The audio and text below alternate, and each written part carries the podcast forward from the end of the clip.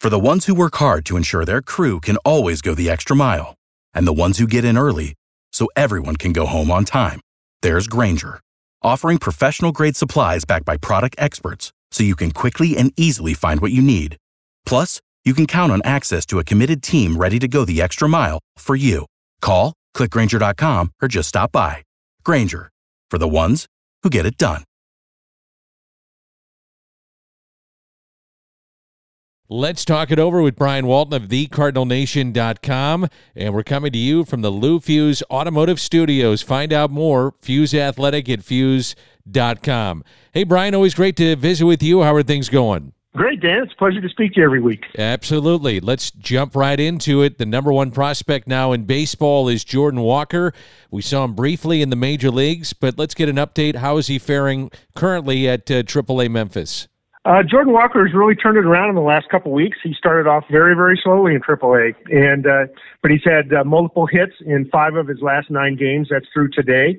Uh, he since May 11th, his batting average is, is up 80 points, his on base is up 60 points, and his OPS is up 200 points. Now, granted, that's on a very, very low base, and there's still a lot more work for Jordan Walker to do. His OPS right now is 704 at AAA. Uh, he does have 11 RBI in 23 games. The Cardinals sent him down to work on his launch angle to try to increase his power.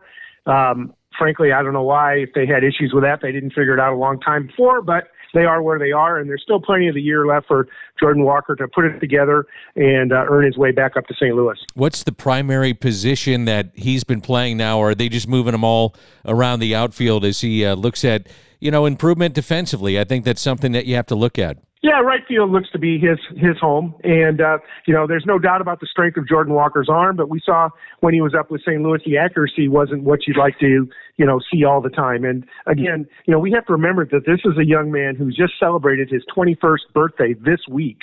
So, you know, there's a lot of baseball ahead for Jordan Walker. There's no doubt about that. Matthew Liberatore made a start, looked pretty good for the uh, Cardinals with the Major League Club. Did you see that coming out of the, the minor leagues this year? The increased velocity and the fact he's getting his fastball in on right handed batters? Yeah, you know, there there were a lot of encouraging signs that, uh, but you know, people tend to sometimes people tend to establish impressions, and they saw what they saw from Matthew Liberatore in seven starts last year, and some felt that he couldn't improve, but he did. He worked hard. He's, uh, as you said, he's improved both his pitch selection and most importantly his velocity.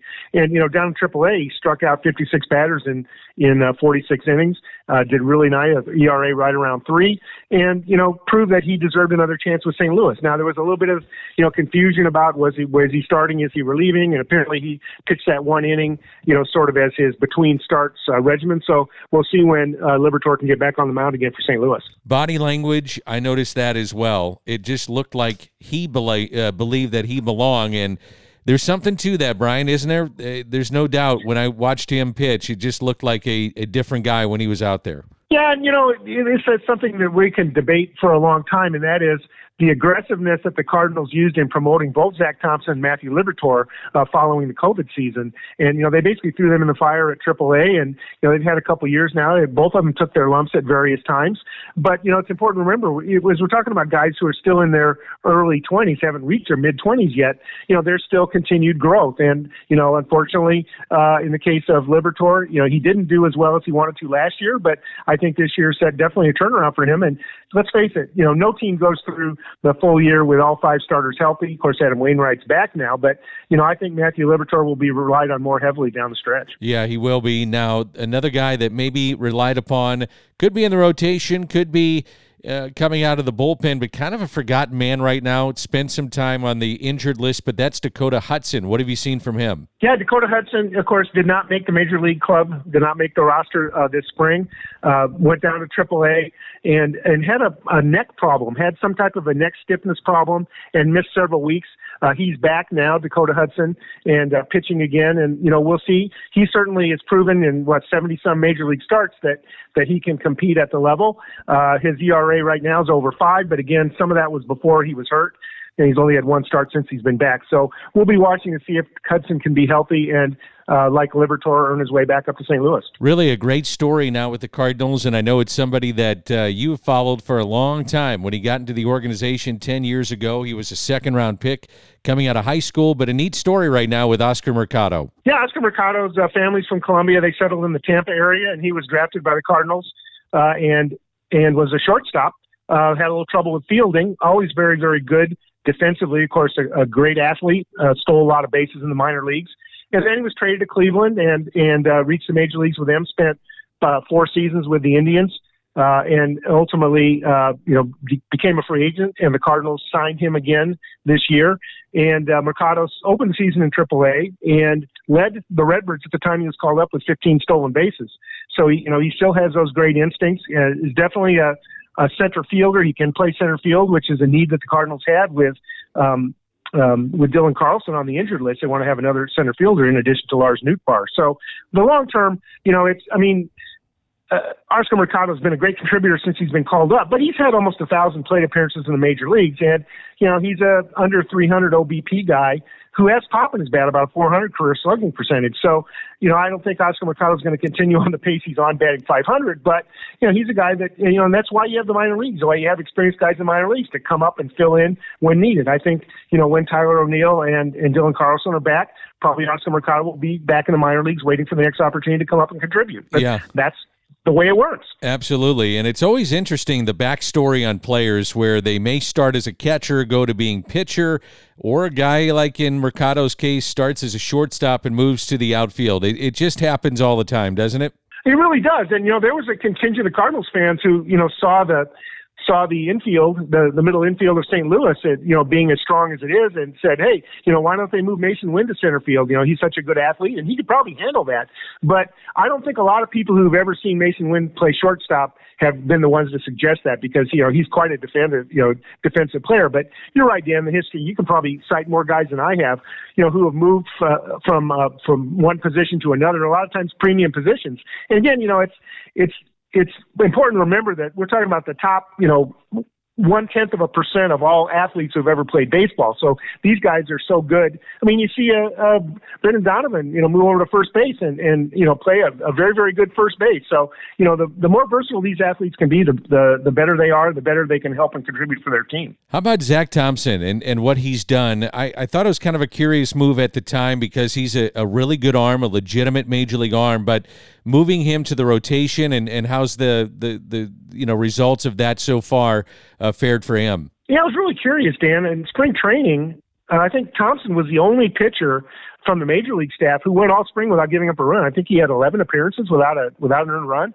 Uh, he was again uh, pr- uh, no earned runs allowed in his first eight appearances out of the bullpen. Then on that West Coast trip, he had like three bad games in a row, and boom, before we know it, he's down in AAA starting.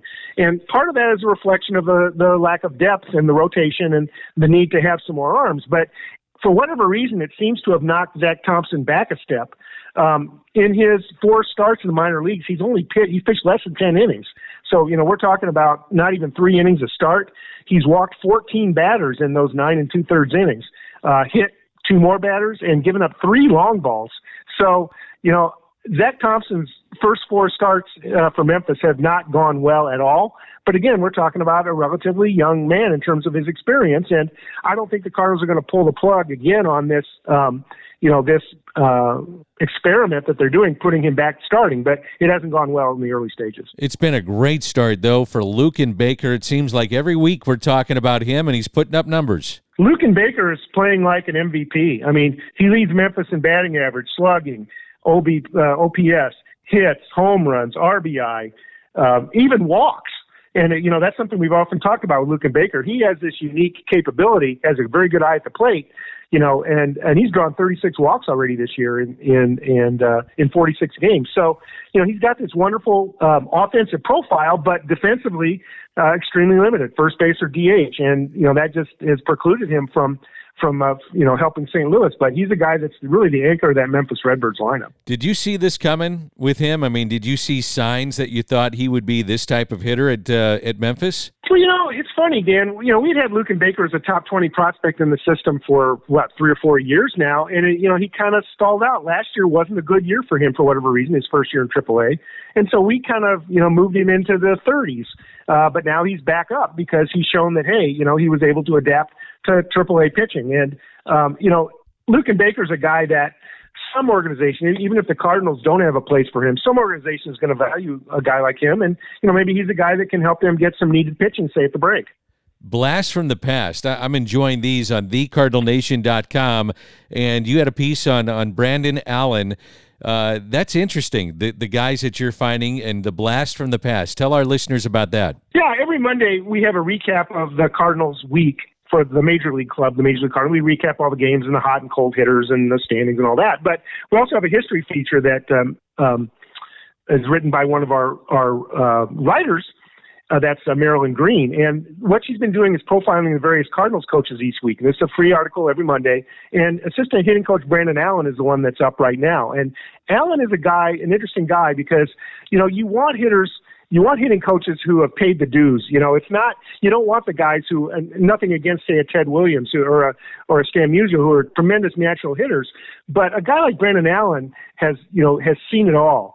Uh, he he played in um, in the Arizona for Arizona um, Diamondbacks, traded to Oakland, went on waivers to Tampa Bay, played for Texas, San Diego, Mets, Reds minor leagues, went to Japan, so this guy's been all over the place, and then he worked his way up through the system, Brandon Allen, as hitting coach in Johnson City, then Palm Beach, then Springfield, then two years at Memphis, while you know, most of these name brand young players, uh, you know, Gorman and Nootbaar and Burleson, et cetera, came up. Brandon Allen was very, very key in their development. So, you know, an interesting guy and, uh, you know, certainly um, a, a, very important part now of the St. Louis Cardinals staff as that assistant hitting coach. Yeah, in a way, is, is the great players, not to say that it came easy, but they cannot I guess uh, you know get the the message across because they were able to do it at such a high level. And some say, well, why can't you do that?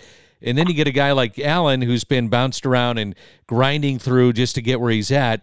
And those guys seem to be the best coaches or the best managers. Not always, but it does seem to to lean that way. Yeah, that's right, Dan. And you know the Cardinals have an interesting match now with their hitting coaches, and of course Turner Ward, who uh, has a lot of major league experience as well. But then Daniel Nicolaisen, who's the third hitting coach, is more of a uh, analytics guy who's come up and has uh, you know had a lot of experience working in the minor league system. So you know, as you've seen closer than I, Dan, with the major league club, guys tend to gravitate to certain coaches who seem to be on their wavelength. And every player is not the same. They're, as Tony La Russa, I said, they're men, not machines.